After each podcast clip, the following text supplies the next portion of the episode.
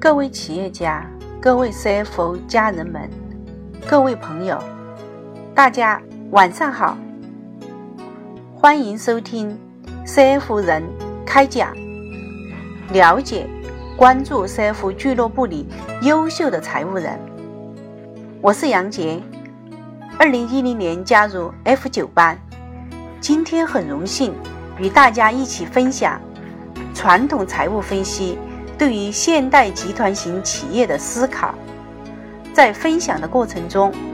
如果有更多的相关咨询与学习，欢迎加入 C F 俱乐部。 C F 俱乐部成立十七年，这里拥有七千多名学兄学妹，与我一起分享快速更新财务领域知识的宽度。我已从事财务工作二十一年，担任财务领导职务十多年了。离经国企、民营、外资、股份制公司，现供职于深圳一家集团性公司，任财务负责人。今天我与大家分享的主题是传统财务分析对于现代集团型企业的思考。我现在所家所在的这家企业是由香港总公司于一九九一年投资成立，现已发展成为全资子公司四间，上海、天津、广州、岳阳四间子公司，江门一家控股公司，成都、北京、苏州三间分公司的集团性公司。集团从事商务用纸、综合纸品、纸品定制业务等，在纸品行业位于全国前三甲位置，曾获得二零一四年度全国纸品行业第一品牌的荣誉。集团近来的年销售额维持在十个亿左右，近几年一直在谋求产品的转型升级和模式上的突破与创新。公司谋求集团利益的最大化，财务管理的重点呢，则是进行资金管理和成本控制，与财务战略协同实现集团战略。财务分析的工作就是在每季度的财务分析报告里，能揭示出经营中的问题，提出建议或警示。在这里，我想与大家分享有关财务分析中的一些体会。资产负债表是以资产等于负债加所有者权益或股东权益来确立，其本质是资产表的要素结构与关系图。这一平衡关系是以不变应万变的会计恒等式，它对于我们进行要素确认、会计计量发挥了重大的作用，但也束缚了我们的思维，是我们在新的经济环境下缺乏创新的意识，离现实的企业管理实践也越来越远。我们一般对于新出现的业务按会计概念进行分类，符合流动性概念的划入流动资产或流动负债，否则归于非流动性项目。但传统的财务报表是以企业从事产品销售或提供劳务的模式建立的，对于现在以投资为主要业务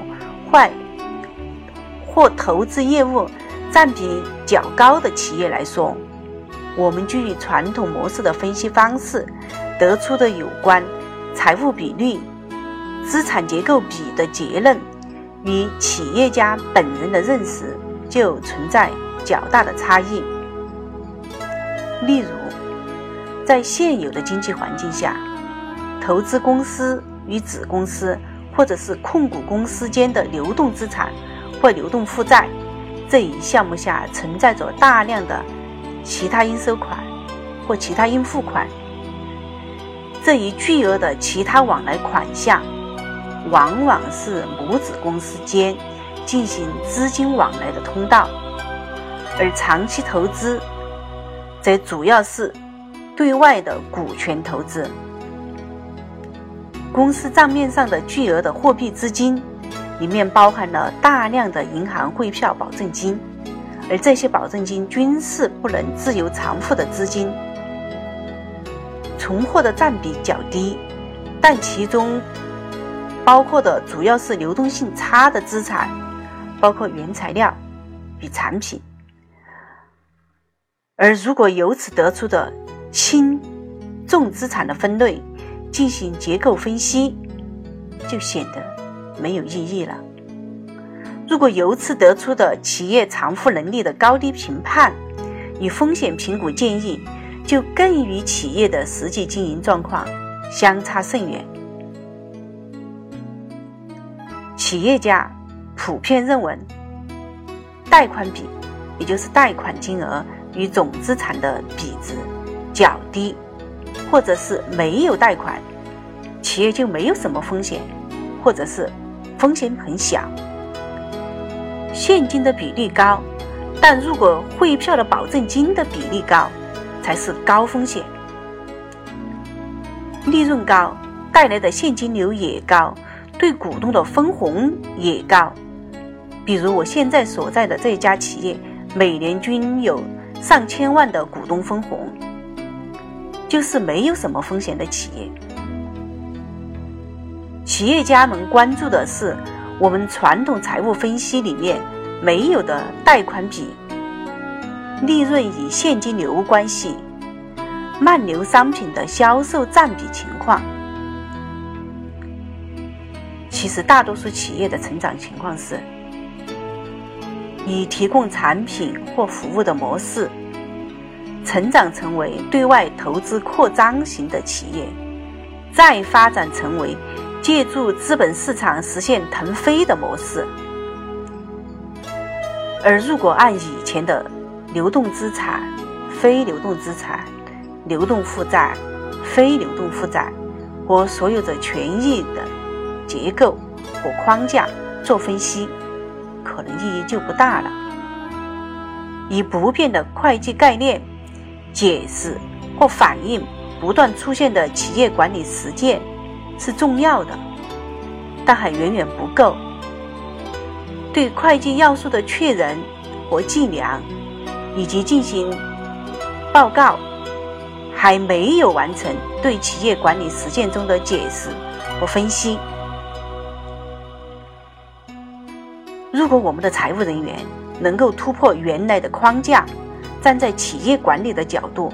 对企业的资产规模和结构进行考察，以企业战略发展的高度分析资产的质量，可能更有意义。改变世界，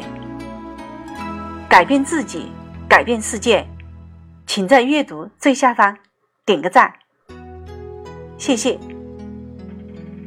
今天的 C F 人开讲就分享到这里，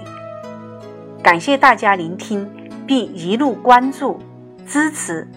影响。欢迎全国的财务人加入 C F 俱乐部，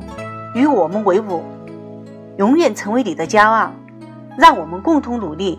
相约 C F 俱乐部，不见不散。